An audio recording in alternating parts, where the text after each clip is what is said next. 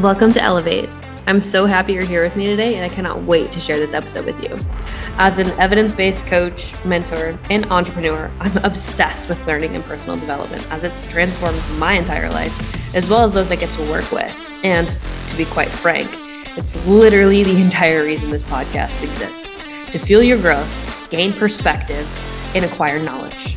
So, buckle up, friends. You're in for a treat. And as always, thank you for supporting me and the show so we can continue to elevate our own lives as well as those you share this with. Now, let's get into it. What's going on, guys, and welcome back to another episode of Elevate. So, you guys might notice I don't have my awesome podcast set up. I am in Tennessee right now, but we still, the show must go on. So, I just wanted to intro this video really quickly. I have a great conversation with Josh. We're going to talk right off the jump about telehealth, how that works, building those relationships, and picking up the up on the missing information uh, that you might not be able to assess when you're online versus in person. He's going to share some shattered assumptions, becoming aware of your filters, awareness to change belief patterns, areas of confidence, different phases in life. And you guys know my Achilles heel online dating and making the right choice. So if you want all the juicy stuff, then you got to stay until the end. Uh, before we get into this episode, I just wanted to ask you guys that if you guys like the podcast and you enjoy it, please make sure you subscribe, share it, tag me in it on Instagram, and of course, all of your feedback and the things that you guys want to see matters to me. So let me know, but enjoy the episode. I am curious because I've been thinking about this. Like, I like that there's telehealth services and I like that you can meet with clients online. But my curiosity would be around the connection that you can cultivate with somebody. It has to feel different in person. It does.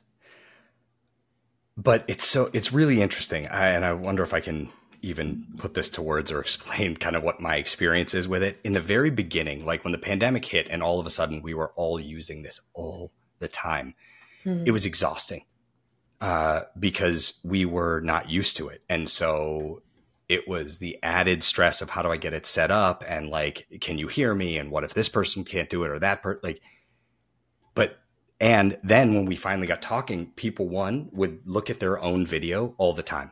Like, there was that self consciousness of the like, what do I look? Because before that, how often do you see your set like self having a conversation? When you're in person, it's not like there's the person you're talking to in a mirror next to them where you're con- like that would be very distracting Mm-hmm. So in the beginning, people would look at their own video and everybody held themselves really stiff because they mm-hmm. wanted to like stay in frame and they were like, so all of a sudden it was way more work because, you know, I couldn't like read people's expression or like people would be like, things have been very difficult. And then they'd be like checking their, you know, eh, like their own video. Like, but once everybody kind of got used to it, most people have like an actual setup now. And so they've figured out what's comfortable and they've figured out how it and so then all of a sudden people kind of we hit like a saturation point people don't really look at their own video anymore they don't really care they're like not I paying attention like, to it no i get that but i feel like a lot of a lot of the time and i feel like it's probably a skill that you pick up on once you work with somebody enough you can kind of sort out their mannerisms maybe but like if i'm sitting in person with somebody like one thing i do when i'm anxious is i pick at my fingernails Mm-hmm. But you wouldn't be able to pick that up if you can't see my fingernails, right? Or if I'm somebody that like nervously taps my foot, or if I'm anxious about something or something's bothering me and I'm one of those people that taps my feet. It's like there's so much body language that you don't, you cannot assess through a screen that I think might actually make the therapeutic job more difficult because now you're only looking at what they present on their face. And if there's someone who's like very stoic, then that would be a very difficult way to read what they're saying versus what they're signaling to you. Yeah, and you still get a lot of body language.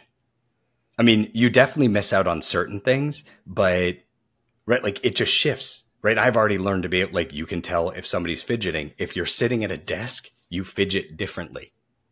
Hmm. Right. So like I, I will notice if like I have little fidgets all over my desk. So like randomly I'll be talking and like so if somebody's talking and they and they're in the middle of talking and they're like, and then this happened and they have something in their hand, I'm like, okay, I like I can tell that they're fidgeting with something, or if they're looking around, or they're like, there's definitely for for some people, for some particular issues, for how they present, for sure, for some people being in person in a like kind of safe enclosed place that is not home you know that's like great. Like as especially if you want to talk about a relationship or a roommate or a parent or a sibling if you're in the house even if nobody's there some part of you worries like like what if? What are the pot like so if there's an environmental issue where it's like honestly it's helpful to leave get out of the house go there and have like a different or safe space where you know you can't be overheard. But even that like we've already started to figure out workarounds. I, I had a patient i worked with who when the pandemic hit she was like i'm just not she was like i want to meet in person. I don't let's wait and see right when we thought it was going to be like two weeks. And uh, and then ultimately, what we figured out was she just needed a totally safe, contained place.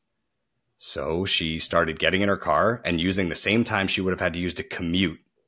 She she didn't just stay in her driveway. She would go to her favorite coffee shop, pick up a coffee. There's like a reservoir right by her house that looks out at like a pretty view. She would park. She got like one of those little silicone stands for her phone in the car and she's like so instead of using that time to commute to my office she got to go get a coffee and like sit in a with a nice view. And she felt safe and separated and like and then afterwards so she kept the same amount of time.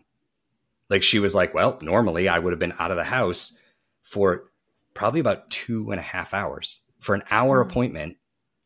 You know it turns into this like right but it's a half hour to get there and it's a half hour to get back. And if there's traffic and like so for some people, that was a barrier to therapy.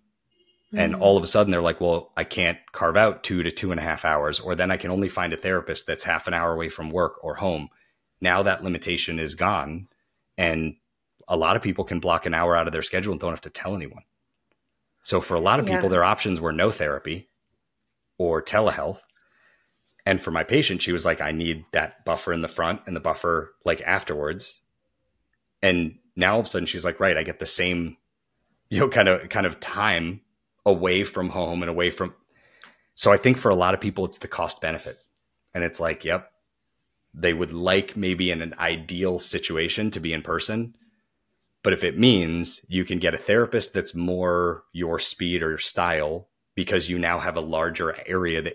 So if you could basically see somebody that isn't the best fit but is close by and then you get the in person or you could see somebody that's really a good fit less of an overall time you know issue commit i think for a lot of people it balances out like and i still have some people who are like nah i just i would rather be in person but i try to because whenever something changes i always try to play like the net positive or net negative of it and mm-hmm. so for me like there's I think that there's power in presence. I, I genuinely believe that. And I also think that there's power in like, I understand the concept of traffic and time and all those things. But when you are committed to showing up in person for something, I also think that you probably value that experience a little bit more right? Whereas if i know i can be late i can show up or not show up i can cancel at any given moment. It's it's easy to just like you know i think there's it's a double-edged sword for me. I, I think overall it's a net positive because people will seek out more help more regularly and be able to connect with a variety of people to be able to find the best fit for them which i know from my own experience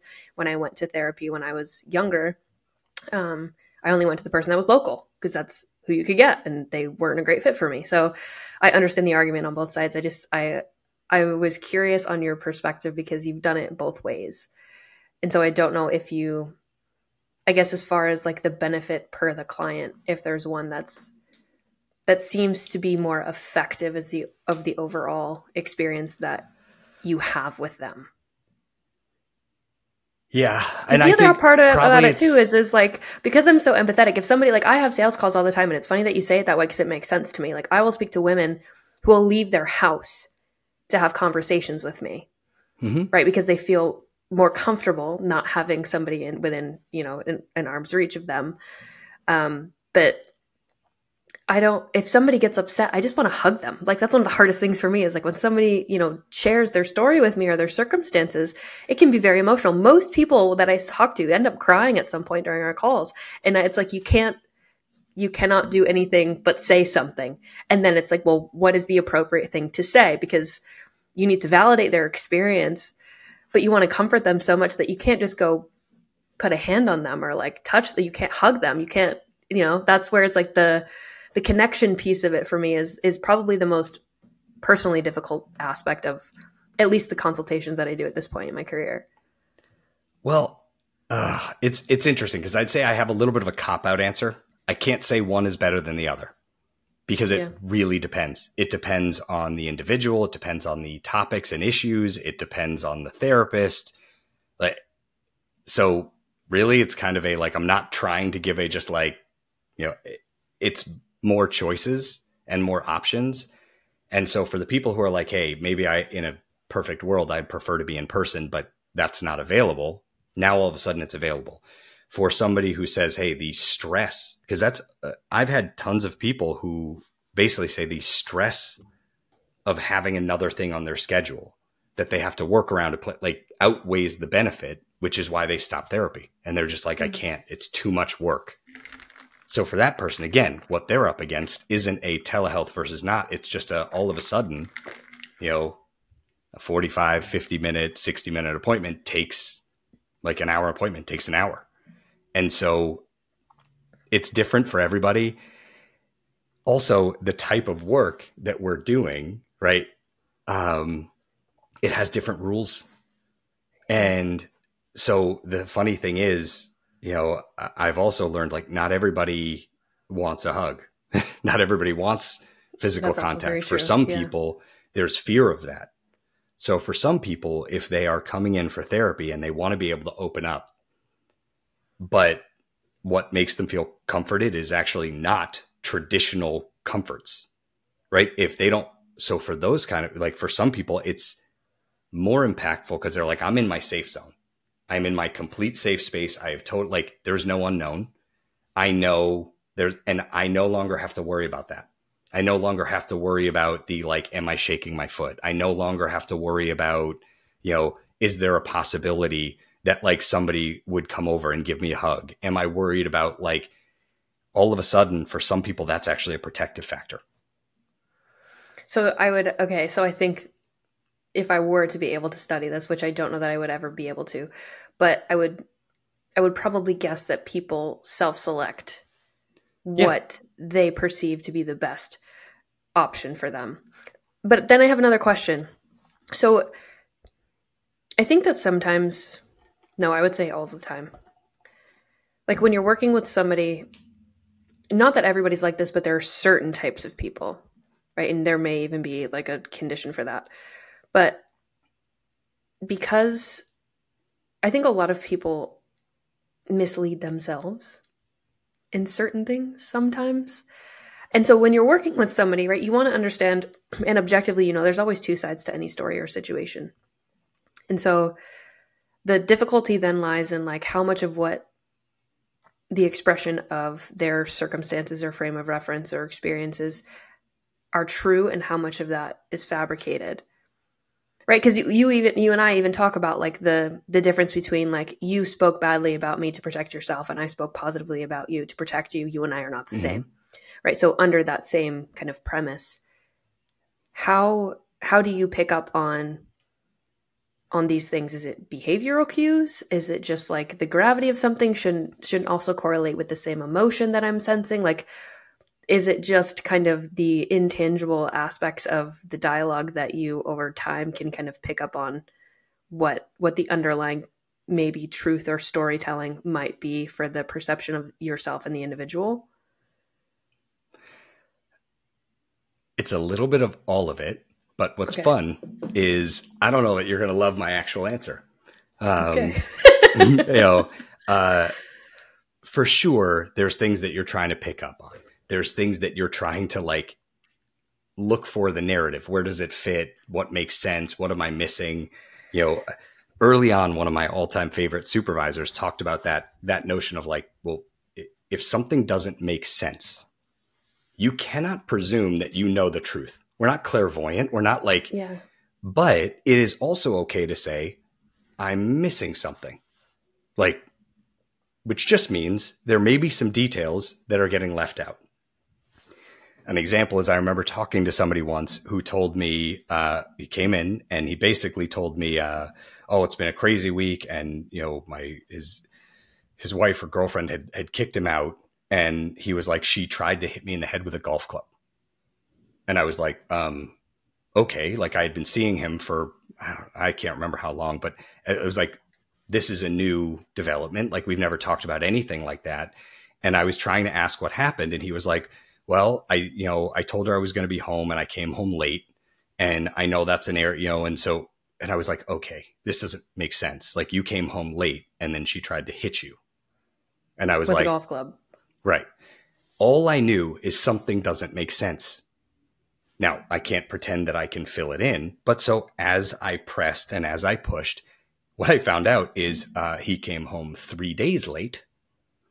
So oh. he went out and was like, I'll be home around 10. And he came home three days later.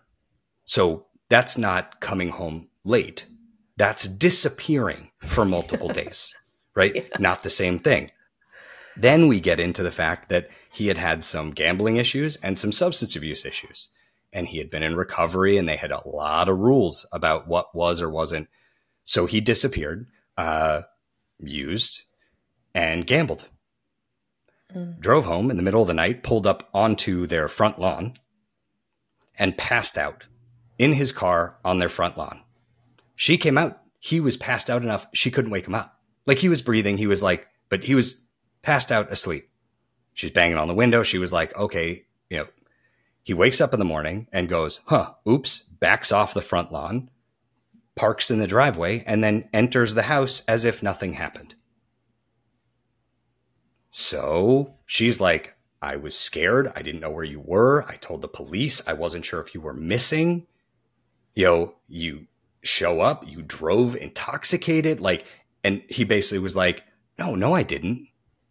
And she's like, you were parked in the middle of the, the, the lawn. I was knocking on the door. Like, and he's like, oh, you're exaggerating. Like, he started to make it out to be like, and so she lost it. And again, then I find out she did not try and hit him in the head with a golf club.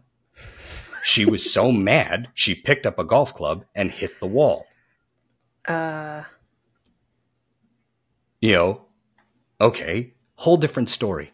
So partially what we're talking about is the can you pick up on if somebody's not telling you the truth or if somebody isn't even fully aware of their own truth. So yeah, there are times you will hear a narrative and you're going to be able to say I'm missing something. Something doesn't make sense. I don't know what it is. I don't know how to but something's missing which means now you can't presume you know what it is. You're just trying to figure out, hey, what am I missing? Which might also be something they're missing. The part I think you're not going to love is the question you were asking is essentially how do you get to the core or real truth? And I would say over my experience, my career, the biggest thing is I've learned a lot of comfort with the fact that um, who knows what the real truth is, and we might never know and that we have to meet people where they're at and whatever their current reality is is where you have to meet somebody and they might not be aware of their own truth they might not be aware of the full truth of an interaction or what happened but their experience the emotions what they went through is real and that's where you have to address it and if you can help somebody start to realize okay maybe i'm not seeing it quite right or help somebody realize what are the parts that they're assessing in a way that's actually maladaptive for their own life. Well, you can help them recreate that or find a different path or find different awareness. But it starts with a comfort in knowing that, like, there's a lot of things we just won't know core motivation, what really happened, what parts of our own lives, our own experiences have impacted how we assess something. There are a ton of things that we we exist with these like rule sets, these internal beliefs of how the world works. But there are so many, we don't check with everybody. You don't run by the like, okay, let me go through all of the assumptions I have about how the world works and see if my assumption and your assumption is the same. But because you just assume, unless one is broken or changes. Um, in the in the trauma world. I can't remember. Have we talked about shattered assumptions? No, but we can totally talk about it. All right. So uh, it looks like you had another follow-up question, so I can hold off on mine. What, what were you going to say? It's not necessarily a follow-up question. It's just these these are the things that I recognize within myself that get me frustrated, right? Because I want you, to know. Want to know. yes, I, I do want to know because I think the hard part, and, and this is going to get more into maybe um, cultural ideas and things that we're challenging, is like there has to be something that is true, right? All of our assumptions are based on fundamental truths, right? That's how we have math. It's not necessarily the most precise measurement we've ever calculated, but it's accurate enough that we can start con- to construct concepts on top of it, right? Using that as a foundation.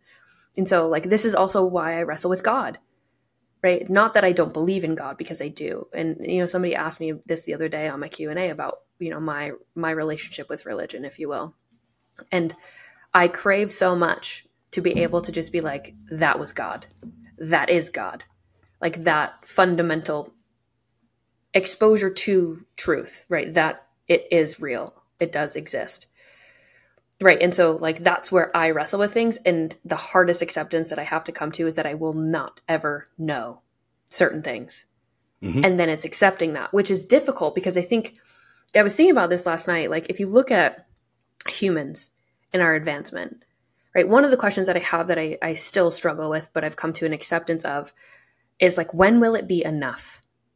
Right? Is it ever enough? And I don't think fundamentally the way that we're wired, it ever is because we're built for progression, whether we like it or not. That's why we're always innovating and creating things. That's why we've done that for thousands of years. And then we get into new problems, right? Because the new, the more that you have access to things, you find other problems that you now can even conceptualize exist. And so the the railroad track never stops.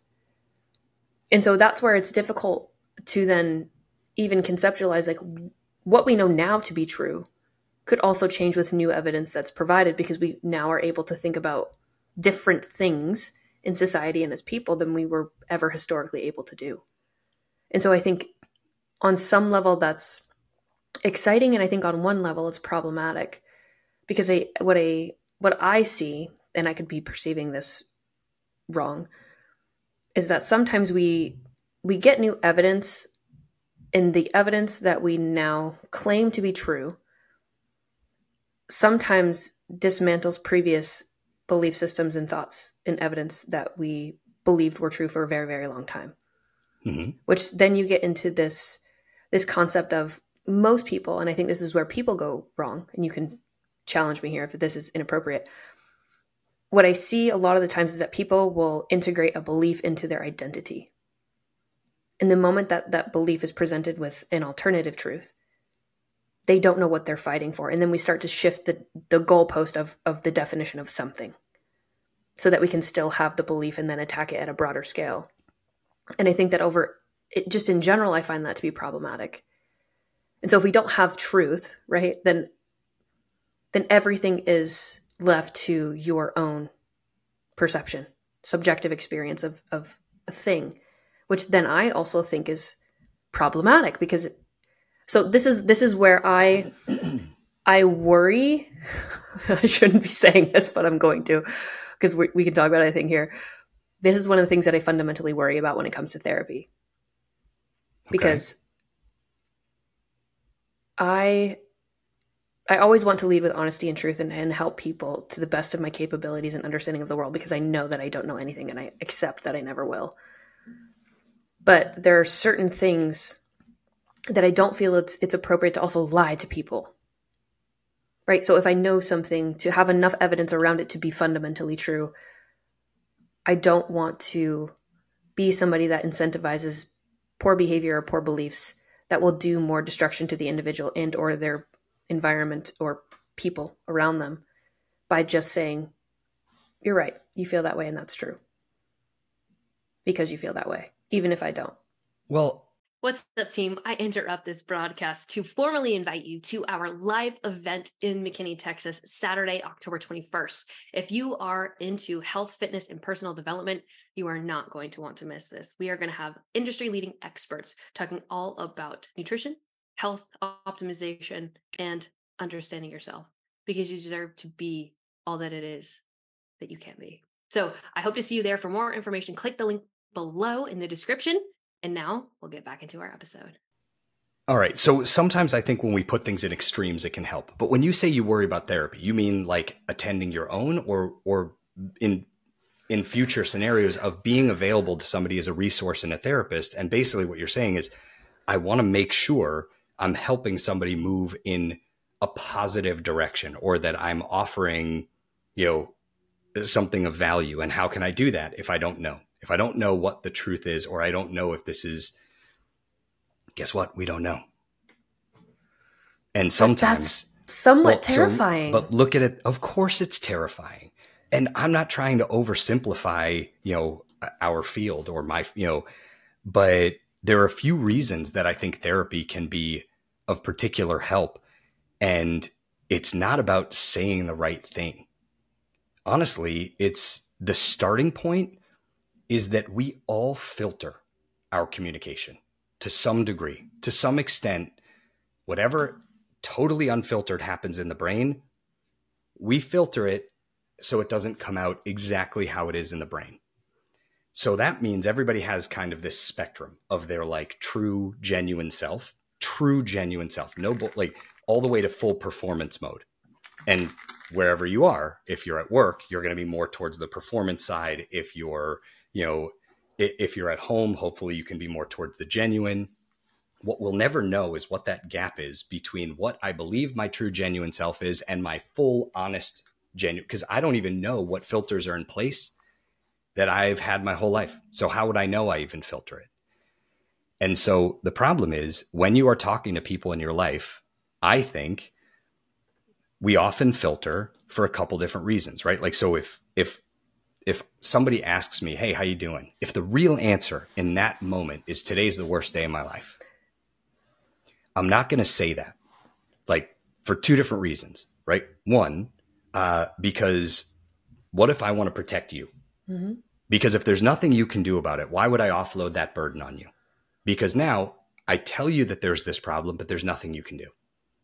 So it's protective of other. I don't want to put you in a bad spot. But it's self protective because what if I then go for a walk, take a shower, have something to eat, and I'm like, okay, I'm feeling a little bit better now. Now it's out there and I can't take it back. So if I'm sitting across the d- dinner table from somebody and they're looking at me going, Are you okay? And I'm like, Oh my God, barely. But I don't want to deal with that. So we tend to filter it. And when somebody asks, we say, Hey, you know, like, eh, it's been a rough day. It doesn't come out when you meet with a therapist. People don't have to worry when they tell me something that they're going to be sitting across the Thanksgiving table from me and I'm going to be like, hey, you hanging in okay? Because remember three months ago when you told, they don't have to worry about that. So you don't have to filter as much. So a lot of what people are dealing with when they first come into therapy is how do I get some of those filters down? Some of these filters I'm doing automatically now that I'm here to try and get it out. So some of the first steps I'm working on is trying to just help people get to a point where they're like, "Hey, how do you become aware of your filters?" and just say it. Just say what stop trying to figure out the right way to say it and, you know, I think being able to say, like, well, I'm trying to help give somebody another perspective. I'm trying to help somebody work through it.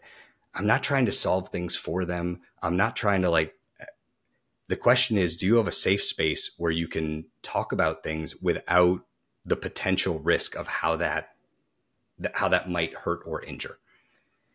So the space itself is in some ways very helpful because people can show up and be honest. And that has a pretty big benefit. I agree a million percent with with that concept. And I think that that's fundamentally true. But I think the hard part about it this is, is a few things. One is if you're always filtered like I genuinely believe this and you can correct me with your level of experience and intellect if it's totally wrong. but I think that the mind is so malleable that we can convince it that anything is true, which is entirely, on some level, probably exciting for some people. And on one level, it's absolutely terrifying. So if you're in a situation where because you filter yourself so much, and like a lot of people will seek out personal development or self help or whatever that is, right? But all of those different kind of philosophies around life have different belief systems that they're built and constructed upon. And then if we don't allow us or if we don't feel safe enough to communicate transparently exactly what we think and how we feel without it being integrated as a piece of as a piece of ourselves so that we're not internally judged based on the thoughts that we have then i think that that makes it a dangerous landscape for people in general to be able to feel confident to express what it is that they think mm-hmm. and so i think that that's where filtering yourself is a net negative well and yet culturally societally like it's there's some requirement of filter. And sometimes it's necessary right? Because like think about it. If you're you know if you're in a work setting mm-hmm. and you have somebody who like just asks the same question over and over again you know and for the sixth time in a week they come up to you and say like when are we supposed to have have that meeting? If what goes through your your head is are you fucking kidding me like, do you work at all to figure this out? Do you think for even a like that's what goes through the head? Okay, yeah, we have to filter that a little bit because you're in a work setting. And it would be amazing if we all had this magnanimous, like, oh, I just want to help them in that moment, help them become a better and let them know that they're, but that's not reality yeah. because we're all a bunch of individuals all trying to deal with all this stuff.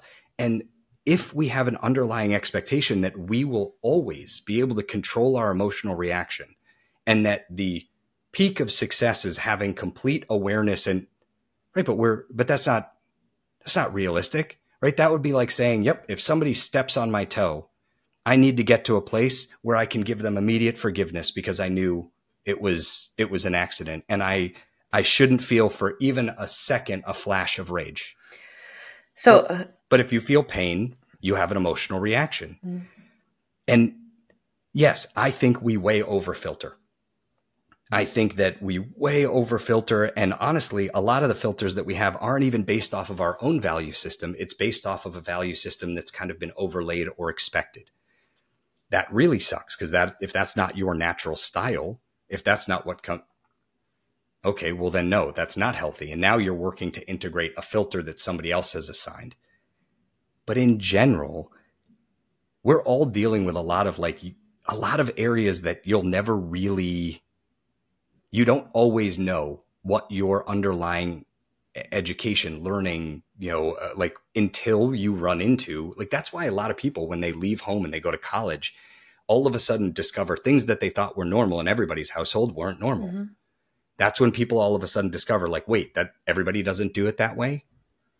You know like because why would you think otherwise you know so uh, you know I, I, coming back to the notion of shattered assumptions in part because you know i feel like i said it and then you know there are going to be some people who like are going to be like but we never came back to it and that's like torture bring it's it like full mean. circle right but the whole concept of shattered assumptions is that we we exist with all of these internal beliefs about how the world works, right? Like I flip a light switch, I expect that the light's going to turn on. First time that ever doesn't happen, there's a moment where you're like, huh, like something has gone wrong. And then you learn what are the things that could go wrong. But at our core, we all exist with these baseline assumptions about safety, about health, about well being, about.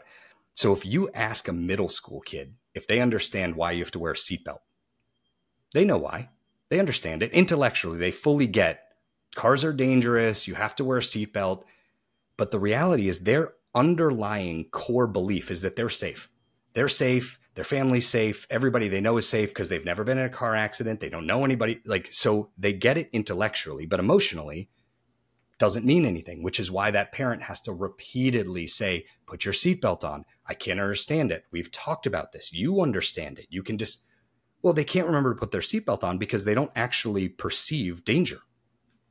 They're doing it because they've been told to until they come home from school one day and one of their parents is in a cast or they find out a grandparent was in a car accident. In that moment, it shatters this underlying core belief that cars are safe and that your family's safe. So, do you and think in that moment? Oh, yeah. No, regarding this, do you think that's why most people have to hit rock bottom before they are willing to do something different in order to change? Sometimes. Because what happens, and you know, that's a great question. So uh, we'll get there. I, yeah, it's perfect. So, uh, what happens in that moment is that core belief is broken. And the way I see it is it's almost like if you're wearing a pair of glasses and it makes it so when you look around, you can see certain dangers, certain risks. In that, in a fraction of a second, somebody takes those glasses and gives you a new pair. And now the world is the same, but you can see dangers and risks you didn't see before. They've always been there. Mm-hmm. You just couldn't see them. So now all of a sudden you're looking around and it can be very scary or overwhelming because you now have all of your memories are overwritten with this like I can see areas that there was risk and I didn't know it. So as an example, like one of the first things I remember, you know, my, my own experience was I grew up at a time where I actually remember when all of a sudden we had to start wearing bike helmets. Nobody had bike helmets. And then one day, bicycle helmets became the biggest deal hmm. ever not helmets for skiing. I'll never understand that. Like I had to wear a bike helmet, but I wore like a fuzzy hat with a pom pom on its top and hurled myself down a mountain, but no helmet there. Like that didn't come till later. Like protect your brain on a bike, but not on a ski mountain. But like, but separate from that, it's just so I remember I was we all did the same thing. You'd bike out of out of view of your parents, you'd take your helmet off, hang it on your handlebars. Too cool to wear a helmet. Until a friend of mine went over backwards on his bike, hit his head, got a concussion. Totally fine but I visit him at the hospital. And in that second, I was like, oh, okay, uh, you know, bikes are dangerous. I didn't see it before. But there's one part of where I used to, like, from my house to get to pretty much anywhere, there was this massive hill, big downhill, big uphill. So we all did the same thing. We went down that hill as fast as humanly possible to get enough speed to go up the next hill. But at the bottom of the hill was a three way intersection with stop sign. So we just blew right through that thing. And mind you, it was a three way intersection. So the side that we were on was all houses and driveways, but it had never occurred to me that cars could come out of the driveways. Never occurred to me that when I'm going past cars, somebody making a left couldn't see me. All of a sudden, one the next day, I'm riding my bike and I was like, holy crap, this is dangerous. That's dangerous. This intersection, I didn't see it before. And it changes your viewpoint. So with trauma, when something happens, especially bigger traumas, right? So, getting back to some of what we've talked about before with relationships, if your core underlying belief is that a relation relationships are positive and supportive and that like you can trust somebody and well the second somebody violates that trust in any way uh, your privacy uh, verbally being you know abusive physical abuse it is a massive that's not bike helmet shatter, that is shattering the assumption of, okay, I just learned that other people are dangerous. I just learned that my emotions uh, are at risk. I just learned that, you know, things may not be what they see. And in a second, you're now wearing a different set of glasses that make you see dangers that you didn't see before. So now you're going to look back over past relationships and you're going to all of a sudden see every time you put yourself in a position where you were in danger, and you didn't know it.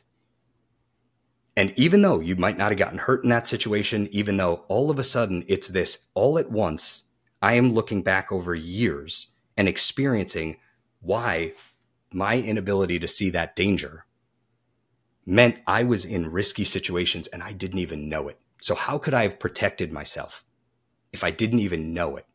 And now, moving forward, just because you see potential dangers doesn't mean everything's dangerous. Mm. But also, when you have big shattered assumptions, the other thing you learn is what other dangers are there that I don't know? Because I didn't see this one until it got real bad. So, what else am I missing? And what sucks is one, you can't shatter other people's assumptions. You can't do it which is frustrating because you want to be able to go to somebody and say, Hey, I've seen some shit and I need, I don't want to, it sucks, but I need to shatter this assumption for you. And for other people, it's kind of like, nah, okay. Which is scary because you're like, well, do I want you to have the shatter assumption? No. Do I want you to live with this kind of awareness? No. But I also need you to be able to protect yourself. But until somebody experiences it, it's real hard to just say to somebody, just trust me. Let me give you this information. I mean, how many people have had someone in their life where they've said that to? Kind of a, will you do me a favor and trust me? Do this, do this as a favor. Do like, and people will be like, okay, fine. but they don't actually understand why. And listen, lots of us have that like, we hope that these assumptions never get shattered. Mm-hmm. It would be great if you go through life and, you know, with medical stuff. I, you know, I, I mean, I, I know we've talked about it. I work with chronic pain. And so the number of people I've seen who most of our lives, what we're used to is medicine helps. Right. I mean, the typical medical arc or treatment arc is onset of symptoms, diagnosis, treatment, resolution. That's what we're used to. So there are a ton of people who just trust, oh, yeah, my doctor said this is what we should do. That's what we should do. Until something goes wrong and a surgery doesn't go quite right, or like, and all of a sudden they're like, wait a second, I wish I had taken the time to look into it. I wish I had taken the time to research it. I wish I, like, but beforehand, they couldn't shatter that assumption. They were just like, right, but everything's always been okay. Everything's always worked out until the surgery doesn't go well. And then you're like, oh, now I know moving forward that it, but that means if a friend calls and says, like, yeah, apparently I had something with my back and like I have to have like back surgery. And you're like, well, what are you having done? And they're like, I don't know. And you're like, you, you don't, you don't know? Like a surgeon is going to touch your spine and you don't know what they're doing. Well, if their whole life, their experience has been like, yeah, well, they're the doctor. Why would I need to know? If the surgery goes well, the assumption isn't shattered. They will go on believing, like, yep, I had a problem. The doctor told me what to do and it worked. When it shatters, now all of a sudden people are like, well, shit. I wish I had known that. I wish I'd seen it. I wish I'd. But you just can't, you just can't shatter somebody else's assumption when that's been their life experience. Okay, so I have a lot of thoughts. One is the framework that I've cultivated for myself, and I'm sure that there's context to this in principle, but I find that it works most of the time, is that in order to rewire a belief, you have to give yourself evidence that there's an alternative truth. So when we talk about like belief shattering, for example, and I'll, I'll use relationships because that's like the biggest thorn in my side, right? So mm-hmm. I went through a phase after my previous previous relationship about a decade ago now eight years, I didn't date anybody and I was very jaded. I just thought men were dangerous. I didn't think that, you know, love existed, that I was all kind of, you know, this made up game and, and all these things and men were bad, right? From the, those experiences, that was the conclusion that I had made. Now, I lost hope for that. I became, I would say, very jaded about the concept of really true love and relationships and all that. And then the most recent person that I had dated. Um, and while it ended less than optimally, I would say, it gave me hope. Because for the first time in a very long time, I felt something that I hadn't felt before. And so that gave me evidence that I, because for a long time I was like, you're just broken. There was nobody that I had feelings for, nobody that really piqued my interest. I thought maybe I was just numb emotionally because I didn't feel anything for a very long time. And so then this this person comes into my life and I feel everything. Like to the point it felt it's almost like ecstasy. Ecstasy it was addicting. And so like in hindsight of that I can say okay, it's not me. Like I was never broken and maybe it was coping mechanisms, maybe it was isolation due to fear of exposure and feeling anything. I don't know exactly, but that was what shifted my mind from something's wrong with me in hindsight of this to there's nothing necessarily wrong with you but other than like my self selection of, of dating partners, I'd need to examine that, obviously. But it wasn't like I had fundamentally been broken and love doesn't exist and I don't have mm-hmm. any emotions and I'm just this numb, cold hearted bitch. Like I I at least could restructure that concept in my mind. Um and so on the same on the underlying thing, I think that that's probably one of many solutions regarding people's trauma. Because I think that post trauma, you build a belief system due to a shattered belief system that you had to then give mm-hmm. yourself protection over that thing happening again to you. And then only through an experience that is similar but not exact to a previous one that gives you a different experience, whether it's good or bad, can help shift and kind of clean up some of the unnecessary beliefs that have been stacked or created around the concept in which you've had shattered previously. Yep. Yep. I mean, what you're talking about is having a corrective experience. but so let me ask you this: that person Mm-hmm. that that you know that you dated that at least gave you some hope. Mhm. When you guys met, was it was it in the context of dating, or did you meet outside of that, and it became a secondary? Yeah, so we met through business. Um, and Yeah. then we just thought very similarly, could had the same banter, enjoyed the same things, could talk about anything all the time.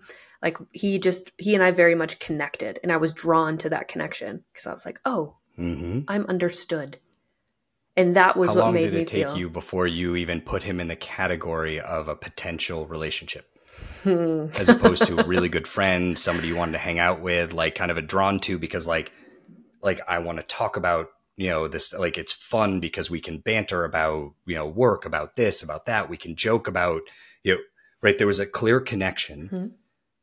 How long was it before you put that not in the category of like, I'm so excited to have made a new friend, or I think we could be like really close, or like I really look forward to like, and I'm not talking about how long did it take you to acknowledge that there was an attraction Yeah.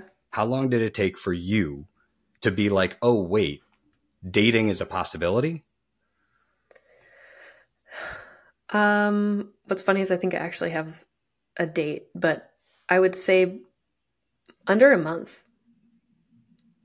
Okay, under a month. Yeah. But you're saying it took weeks I'm saying before you even allowed yourself to see that as a possibility. Your initial, your openness to it was because you weren't defending. yeah, it, right you met him in a professional capacity and this is going to bring us to like another chat that like it's very funny because um you put up something recently and i i i can't remember the specifics of it but somebody had basically complimented you on how uh how confident you are yeah. and was saying like is it so hard to live life that confident and like how do people respond to it um and it, it's it, it's always one of those funny things when I'm like, oh man, like I was literally like had you know I, I I just keep notes of like when I have ideas or things that I want to put up, and I had put one up about confidence, and I don't know if you saw it, but I put something up yesterday, David. Yeah, I think maybe yesterday. need I, can't even it. remember, but um, you know, but basically, all I was saying in it is that you know there is this like misnomer, this like you know like incorrect belief that confidence is a like unilateral universal state. Like you are either confident or you're not confident. And what i was basically saying is that like that's just not accurate. Like people are confident in specific areas. It's not like you're a state of being. Like you're not confident everywhere. People develop confidence in certain specific areas. That doesn't mean they don't have insecurities. It doesn't mean that they don't have vulnerabilities. And so sometimes what happens is we very naturally, if there's areas that people feel confident, that's what they lead with. Why wouldn't Mm. you? Right? If you get up on a stage in front of people, you're going to talk about the things that you feel confident discussing, that you feel passionate about. You're not going to get up there and be like, you know what? I think I would like to just present on things that make me feel insanely terrified to even talk about at home out loud with my best friend. I'm gonna do that now. People don't. yeah, I know you will. I like, but so what I was basically saying is, if you want to compliment somebody, compliment them more specifically. Don't just say like, "Oh my god, your confidence is amazing." Say like, "It's amazing how confident you are when you're presenting, or when you're online, or that you are so confident in putting this information out to such a wide audience." If it's somebody who's really, you know, loves to to do art, to be like, "Oh, I love how confident you are with your artwork. I love how co-, like." Because if you make it more specific and say, I'm so amazed by how confident you are with this specific topic, that individual is more likely to be able to accept that, that actual like praise or compliment because it meets where they do feel a certain amount of like, you know, real understanding in an area or, you know, but when you just say to somebody, oh my God, like you are so confident everybody has their vulnerable spot. And when you just say that, most of the time it triggers for that individual a response of, uh, I don't actually want to accept the compliment because like I'm not confident in every single area of my like and life and every aspect of it. And so it feels weird because it's almost like it that's when people will start feeling like they have like imposter syndrome where they're like, okay, like you only see one side of me and you think that's the entirety of it. And, you know, so what's interesting, and the reason I go through that is because, like, uh, uh, when I saw your post, I was like, right, it was just that. People see, you know, the the part that you put forward, the parts that you feel passionate about, the part that you feel like, hey, even if I don't know it, I'm willing to talk about it because this whole area, I have enough comfort with it. I'm also comfortable with the parts I don't know. Mm-hmm because I don't find that threatening. I actually find that exciting. Right? People who really excel aren't the ones who want to convince everybody they're the absolute foremost expert in they're the people who are going to say like wait there's somebody who knows this other area i don't i can't wait to meet them they're not threatened by it because they're like oh my god more information more da- like i can't wait to meet the person who's even better mm-hmm. because like i just want to learn that's that's kind but that doesn't mean you have that in every single area of your life. And so people tend to lead with that strength. So we find the things we're confident in, that's what we lead with. So likely when you met him, you had not even engaged any of your safety protocol of protecting your kind of the emotion system because you met him in a setting where you were like, yeah, you want to talk? Let's talk. What do you do? I'm happy to tell you what I do. I mean, you want to talk about business and how we got here and what I did. What that's all the areas where you feel really comfortable, which means you by accident were open to it because it wasn't in a romantic category or camp. If he had walked right up to you and said, Hey, I know this is a little forward, but are you single? It would have been like being in a movie where all of a sudden you get like sucked all the way to the left and you're like, and I'm in a totally different space. I felt great and I felt like confident and good about myself and I felt energized and I felt like on top of the world. And then in a second, I felt like I was under a microscope. Okay. And no, but this this actually makes good sense to me. So one thing that I've tried that I have not had success with is even being on like a dating app. And it's because you already have the pressure of them imagining you being their girlfriend when you haven't even met them yet. And then you go on dates with people who assume that that's going to happen. And that's wildly uncomfortable. And and obviously not for everybody because it, it works well for some but for me it's like i don't enjoy that experience at all. You may have to repeat you cut out for a ah, tiny second. okay. And i'm so sorry. So you like uh, that's the worst. It was because you know you were saying okay, so you, you go on the, you go on a date with somebody. Yeah. They're picturing how you would be as their partner, yeah. and then you and then it literally like paused, and I was like, oh, well, no. because it so it puts you in this context of like they're already looking at you through that lens, right? So you mm-hmm. already have the pressure around like, is she going to be a good girlfriend? And you know how people's imaginations are. I see this all the time. I don't work with as many as many men, so I don't know if this is true for them but I do know that women tend to paint and construct a story of an outcome of what the relationship will look like with this guy because he checks all these boxes and looks great over here before they've even sat down and had a conversation with them. And so what makes mm-hmm. me uncomfortable about, about the whole experience is right from the moment that I engage with this individual, it's already with the expectation or hope, right? They have this idea that this will all work out. Now, I think it's good to have intentions, right? I don't think that's a bad thing. But what I find for me is it becomes wildly uncomfortable because, like, I'll give you an example. I went on a date like a week and a half ago. I went to get pie with this guy. I was with him for two hours. And by the end of this conversation, he was telling me that he was going to stop talking to any other women and that he was focused on me and he wanted to pursue this. And I was like, I literally just met you two hours ago.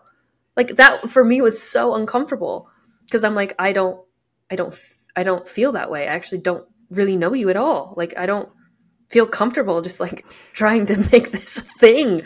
But I see often, at least in my own experience, that that's what happens. So for me, it's just a wild turnoff because either you've painted a picture of me in your own mind based on the way that I look, right? And the things that you like about that, right? And then maybe we sat down and we had a conversation that you found value in. And so you're attracted to that too. But those are still only pieces of me. And so like to mm-hmm. to construct an entire relationship foundation on two hours of conversation like that to me is just like absolutely wild. And i don't that's why i stopped doing it because i'm like i don't i don't know that that feels natural for me in building any sort of lifelong relationship with someone who you know but it's not a bad thing because people do find success with it. So i don't want it to be like oh you shouldn't use them because some people do really well with that context and with that expectation from from both of these sides. Absolutely. But the part that i think is going to be interesting and that you know is that it's not easy to meet people. Uh there are different phases in life where it's it, where like your life your life or the people around you it's much smaller. It's like a microcosm so you don't have as much choice. But also like when you're in school when you're in high school when you're in college there's no sign on for like these two people before really getting to know each other have to make a decision to go out for the purpose of no in college in high school in you're hanging out with a group. You might like somebody and you could wait as long as you want. If ever, to say, like, when do we make that subtle change or subtle leap to maybe we hang out without the group, or maybe we hang out with the group, but a little bit more.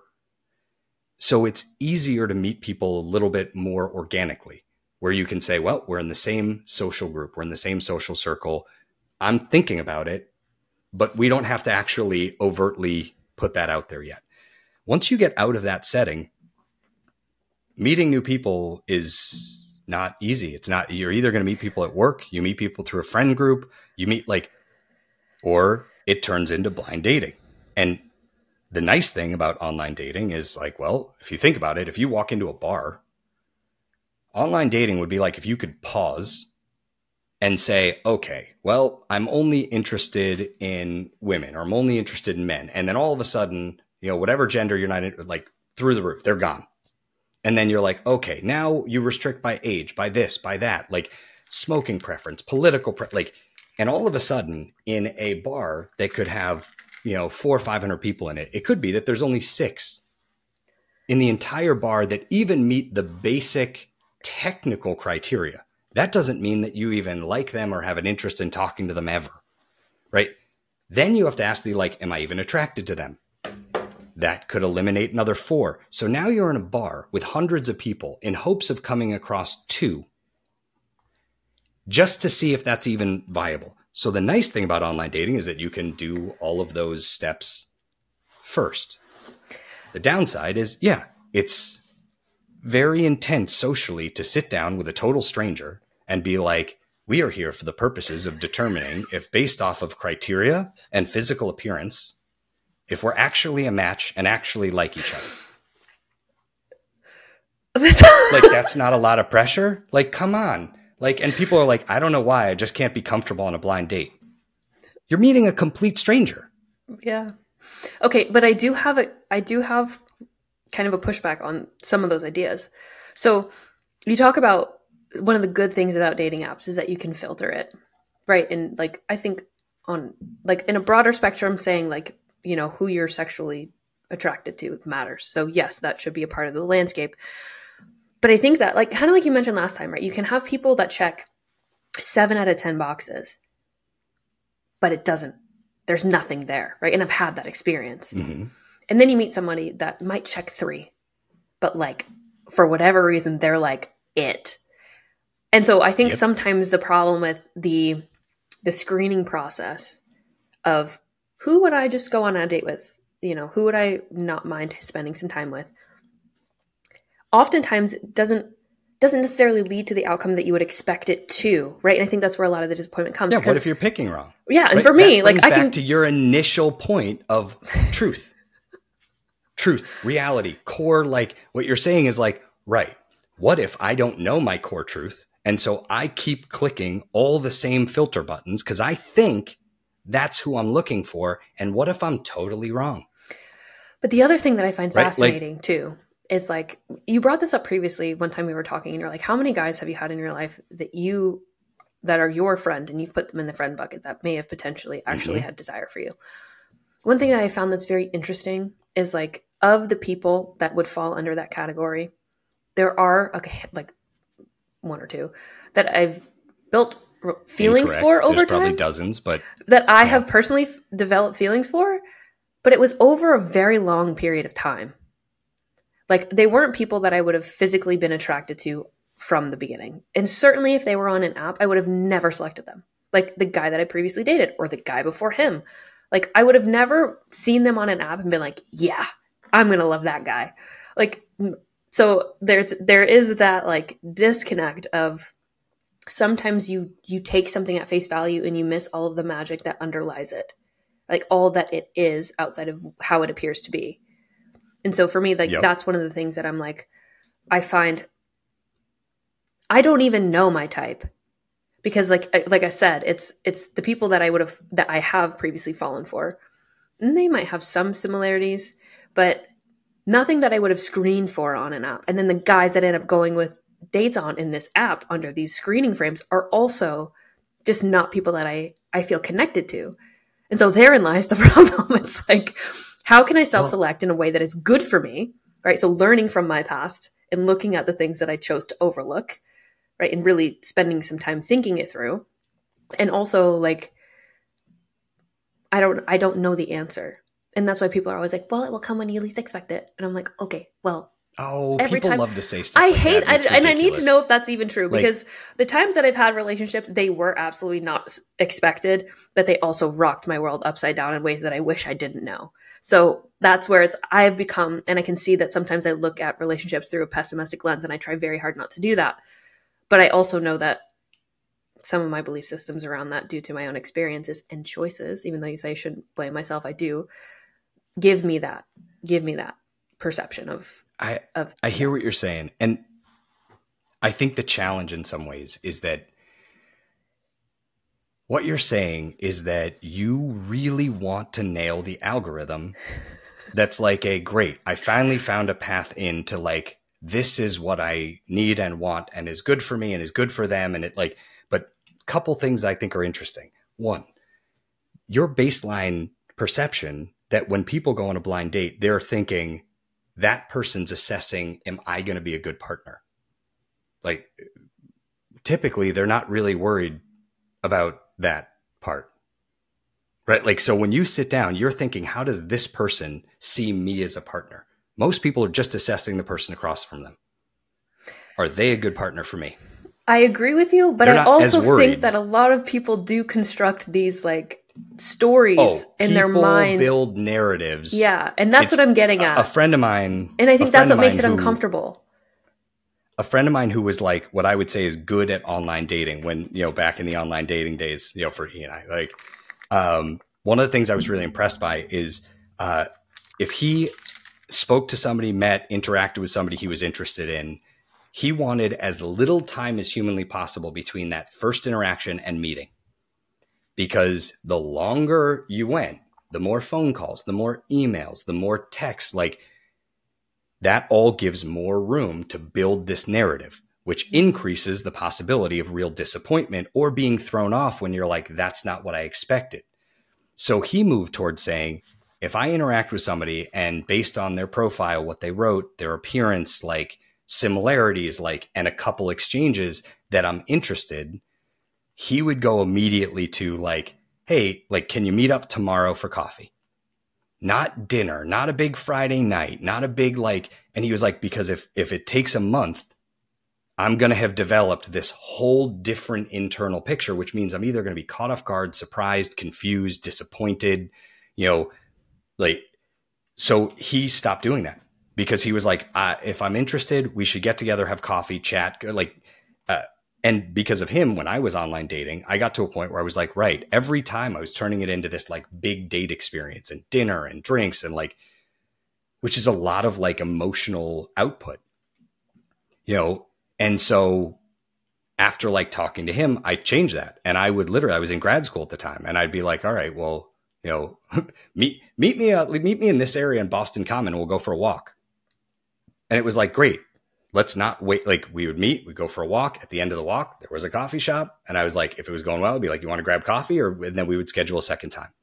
And I found I was less stressed and less disappointed because I hadn't built up this whole long image, you know, of what it, what it could be like. Um, but in general, in some ways, what you're saying is the second you go on an organized date, your defense system's up which means it's going to be harder for them to get to know you. You're going to be able to get to know them because that's your default. Your default defense mechanism is like, great, I will get to know them. They will have a great time, you know, like, uh, like interpersonally, like, you know, but if you leave a date and you're like, right, there was conversation, we talked about a lot, it's not for me, likely that person is going to leave going that was amazing we never like we we endless talking and it was so fun and there was because they have no idea that you were just like okay not for me. So let's make this like a like you've moved them into a like i can have a nice conversation with anybody. It's fun to meet somebody. And like but no. Which is means you're going to be more yourself because you're now like yep that's a no.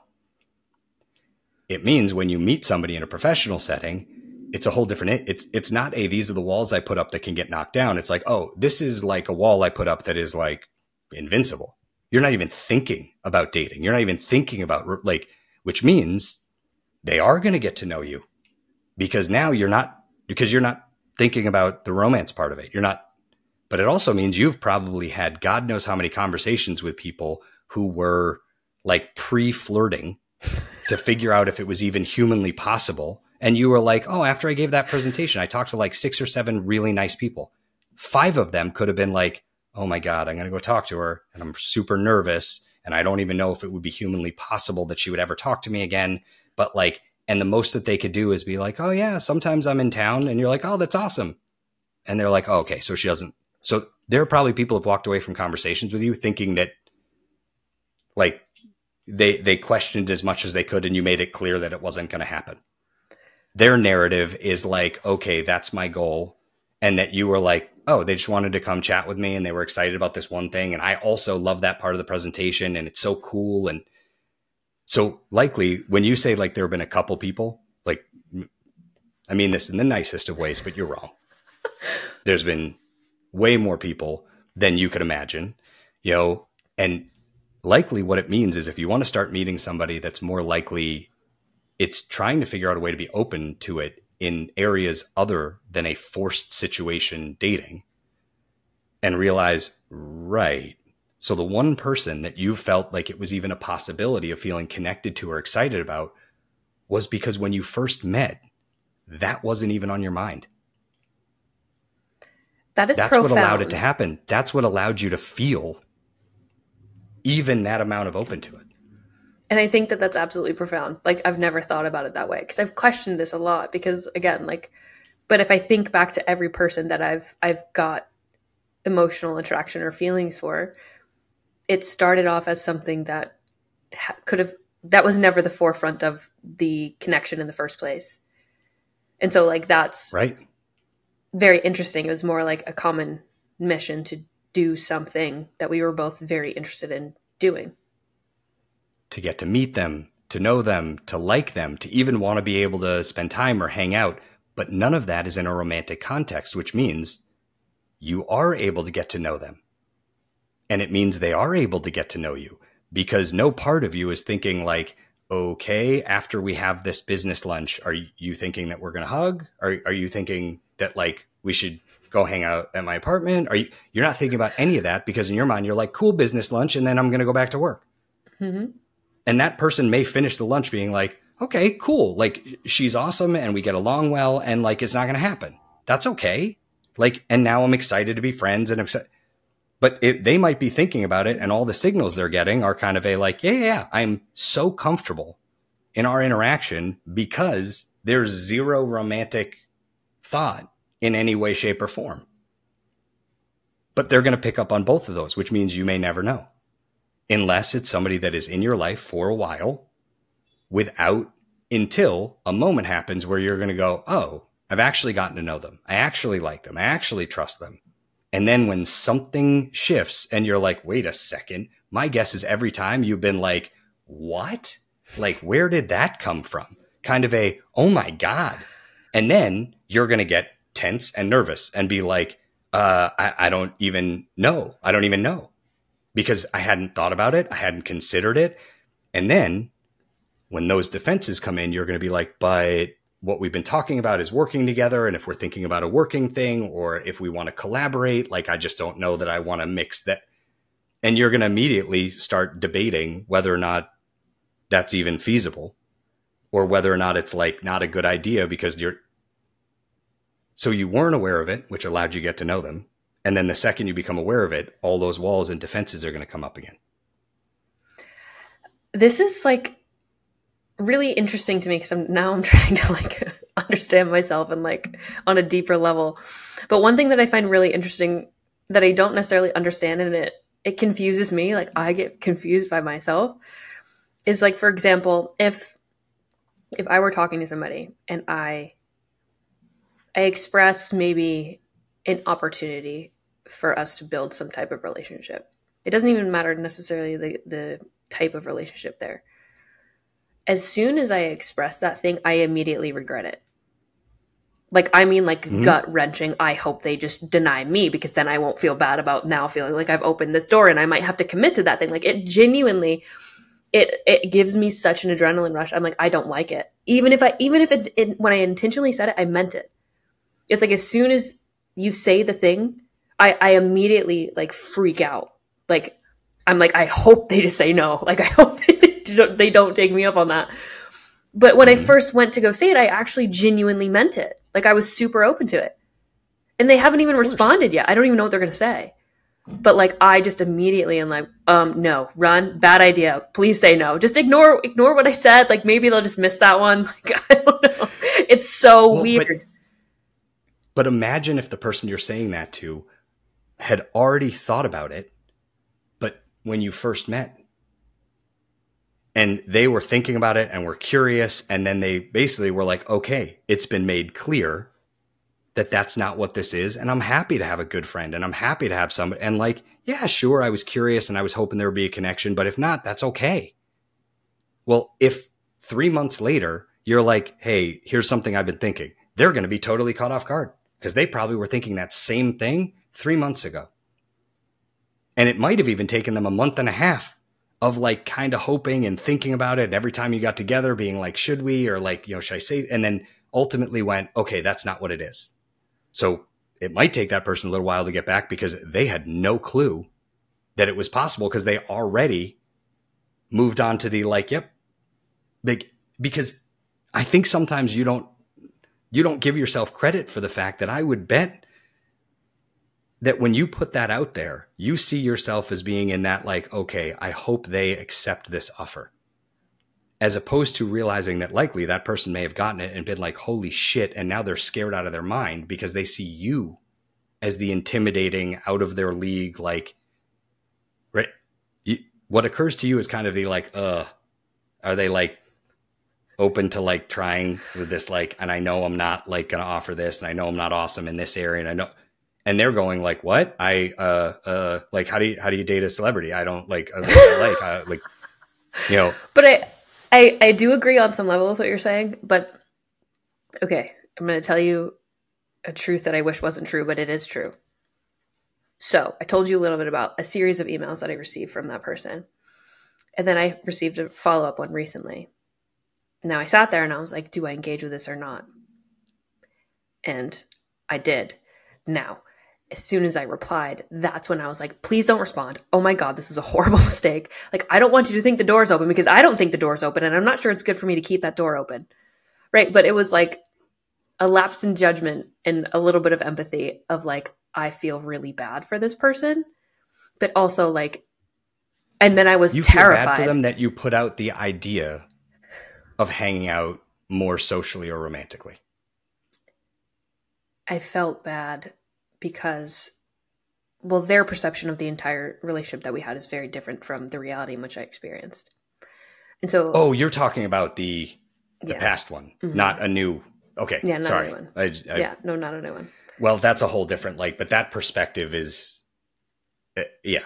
I mean, uh, you don't want to look back towards relationships that weren't what you want.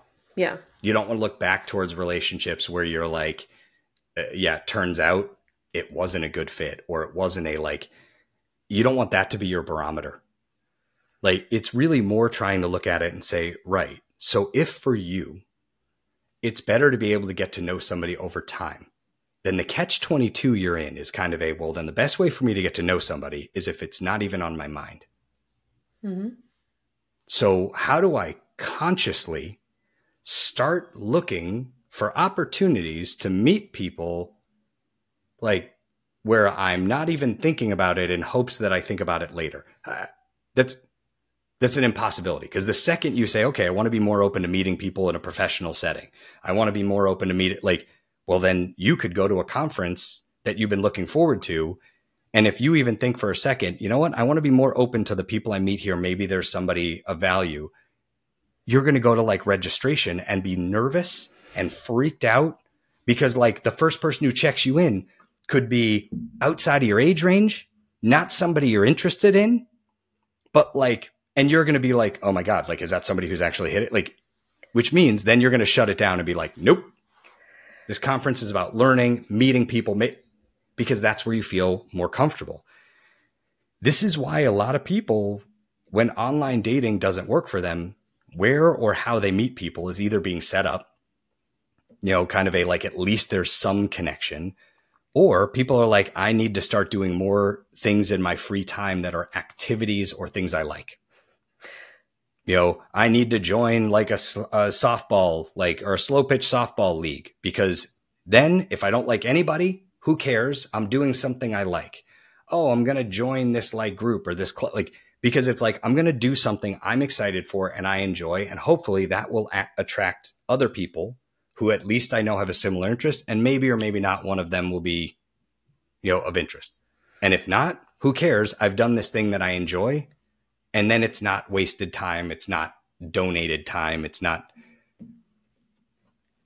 but i think ultimately if what you're excited for is to try and make some of those connections yeah you're going to have to address some of the fear that comes with opening yourself up to that possibility you know and either figuring out a different way to approach online dating or figure out a different way to just be more open to the idea that there could be options in lots of other areas of your life. Okay. Right? I mean, I would bet money. I would bet money that that the well, it depends. Do you work out at home or do you like actually go to a, a gym or facility? I go to a gym. I would bet money there are multiple people at that gym who are interested in you or have a crush on you or like have only spoken to you once and like tell other people about you and like bet money.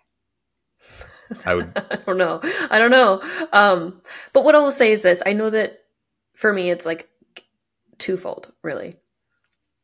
My biggest fear is making the wrong choice. Because I think underlying that is a fundamental truth around this area of my life is I don't know that I actually trust myself to make the right decision. And I think that's highly problematic because if my gut says one thing, my head says another thing.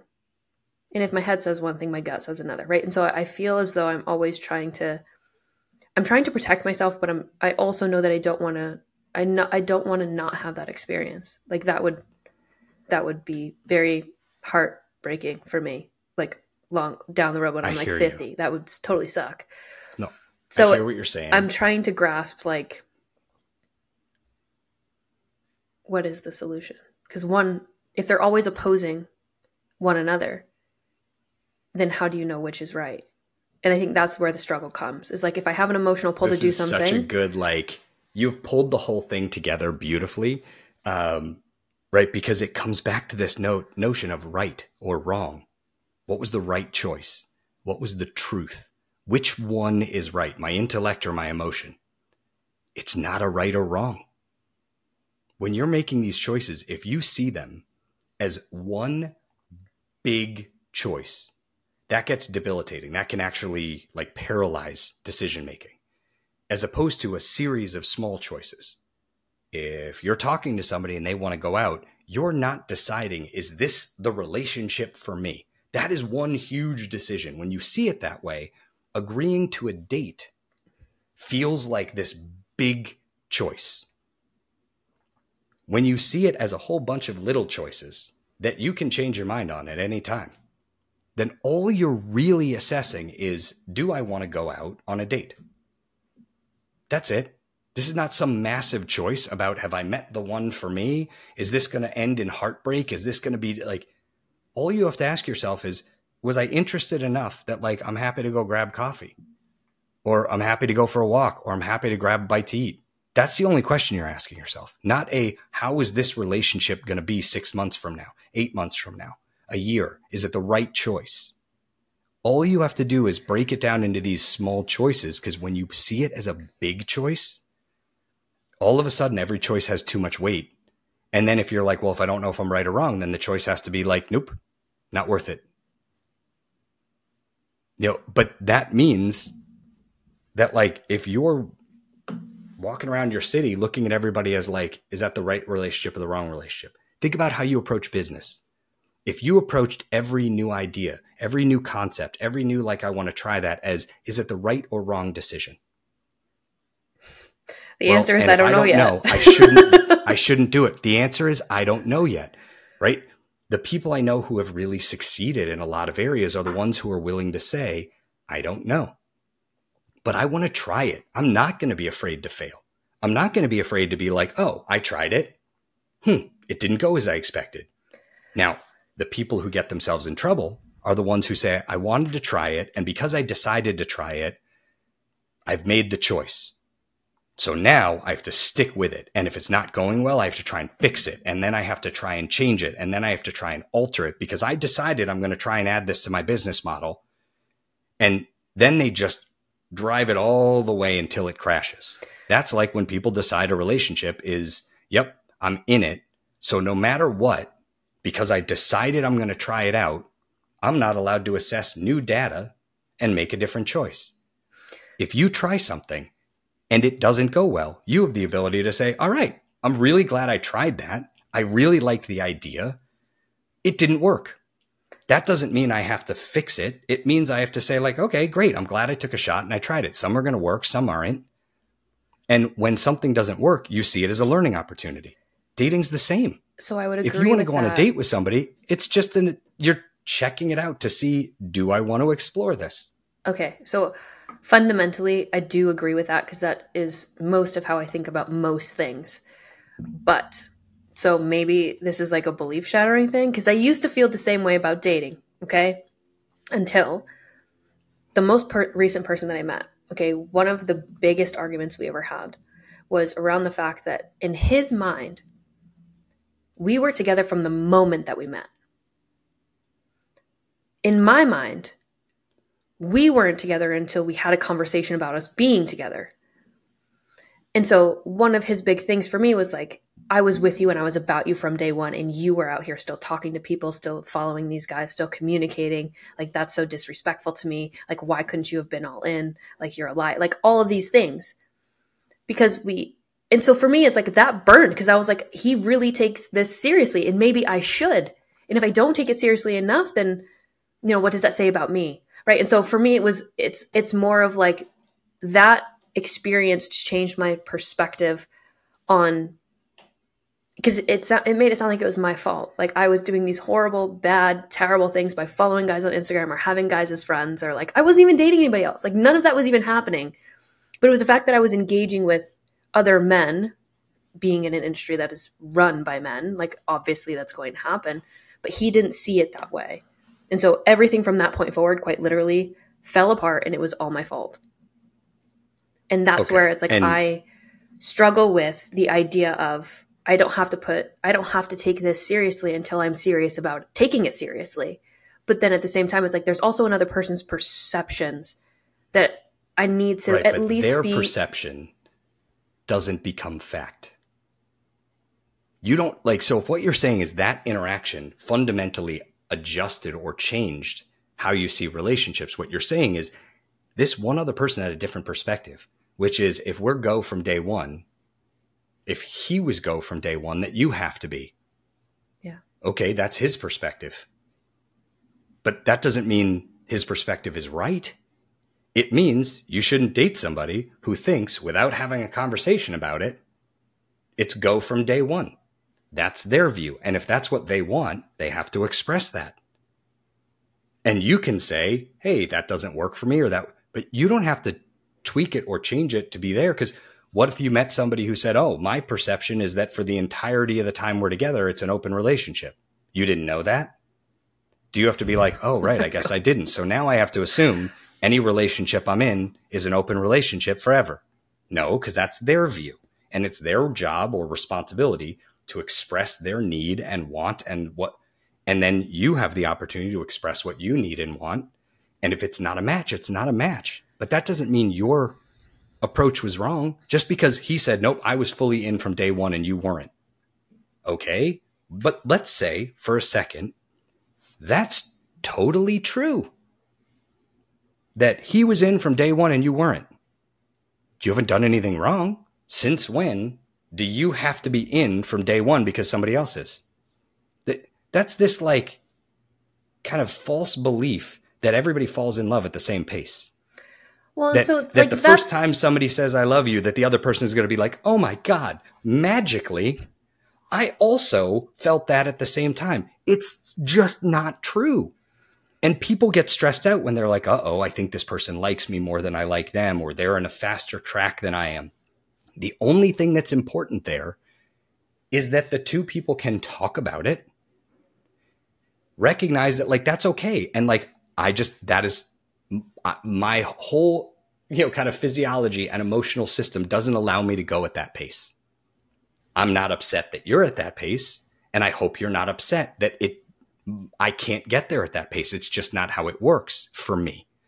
So I'm excited, but for a lot of people, they have trouble being in a relationship when the basically like the emotional buy-in appears to be not weighted correctly. Kind of a like, oh, it's not even. Well, it's never going to be even. Like, uh, okay, and there's not a problem with that unless there's a problem with that. But that's about both of you, not one person's right and one's wrong, or one has to, you know and if anybody has to like accommodate or like, honestly, it's kind of that, like I'm blanking on the phrase, but like if somebody else is further along emotionally and you're not, if anybody has to adjust or compromise, it's got to be the person who's further along to say, like, well, hey, I get it. I know where you're at. And if I'm interested in this, I understand. I'm going to have to slow my pace to where you are. And I hope you're comfortable with the fact that, like, I do want that and I see a vision and I am further down, but that's okay. It's not about you matching their pace. Right? That's that that would literally be like if you are like running a road race with somebody and you're like, "Well, we want to run together." Okay, well, I'm much faster. Well, then you're supposed to hurt yourself to like pick up the pace and run their pace? If that's not how your system works, then guess what? It won't work you won't make it to the end of the race. Eventually, you're going to basically be like, I'm out. I can't do it. Right. If they want to be together and they want to run together and they have like, they can either say, yeah, yeah, yeah, like we're in this together. And like, but if they want to be running with, you can say, hey, I can try and increase my pace a little bit, but not really. If that's what I'm capable of, that's what I'm capable of. And that might mean you have to run a slower race than you normally would so we can run it together.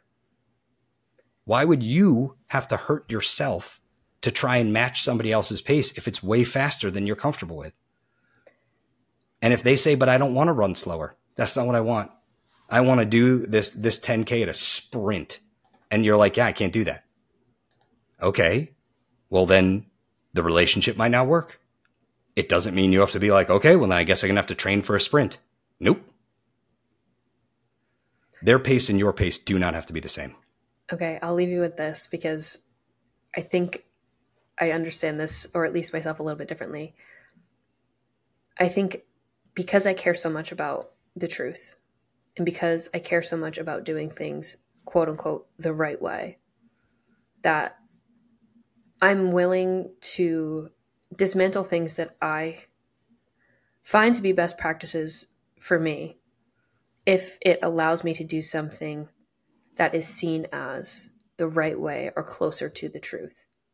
And so, and the person that I was with, he was very intelligent, very well articulated, and very convicted in what he believed. Mm-hmm. And that I think is a big reason why I internalized the feedback that he gave me because, from his perspective, that was the best way. That was based on truth of what is the best approach for this outcome. And I fucked it up right what he said to me the other day was like i had the car and i was driving it and i ran it right into a, a wall and like blew everything up like dismantled the whole thing on my own.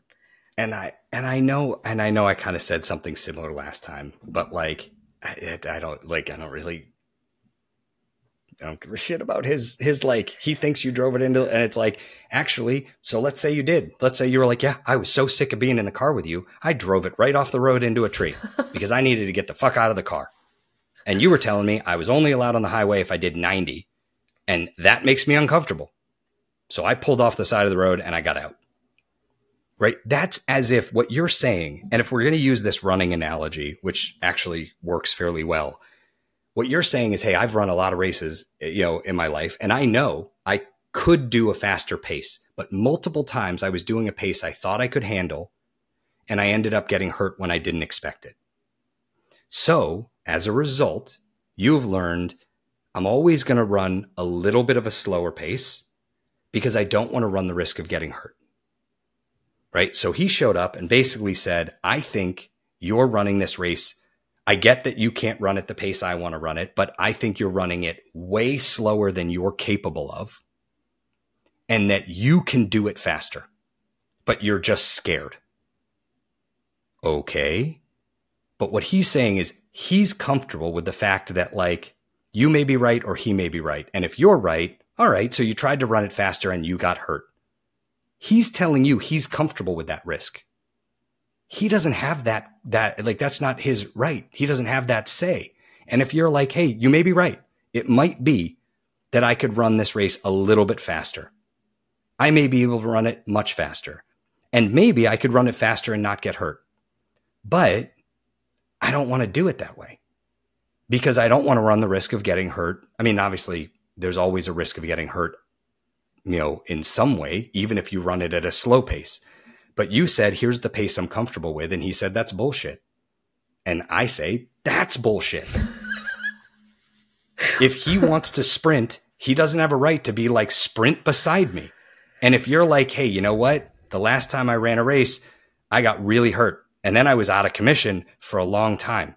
And so, yep, my fastest time was like a sub six minute mile on a 10K. I'm going to do this one at an average of a nine minute mile. And he's saying that's ridiculous. You should at least do seven. And you're like, yeah, but if I'm doing a seven minute mile, that scares me because I'm more likely to get hurt. And he's like, I don't care. Because you're capable of running the same pace that I am. And you're like, I may be capable, but I could get really hurt and I'm not interested in that. And now he's saying, like, well, you really fucked this up because you weren't willing to just run it at a faster pace. I I came out of the gate at a six minute mile and you came out of the gate at a 10 minute mile. And that's bullshit. According to who? And I think a healthy, good relationship, if you say, hey, listen, I'm really sorry, but the first three miles of this race, I'm going to do slow, real slow. And if somebody says no, okay, then let them run the race with somebody else. This is not your, that's not your person.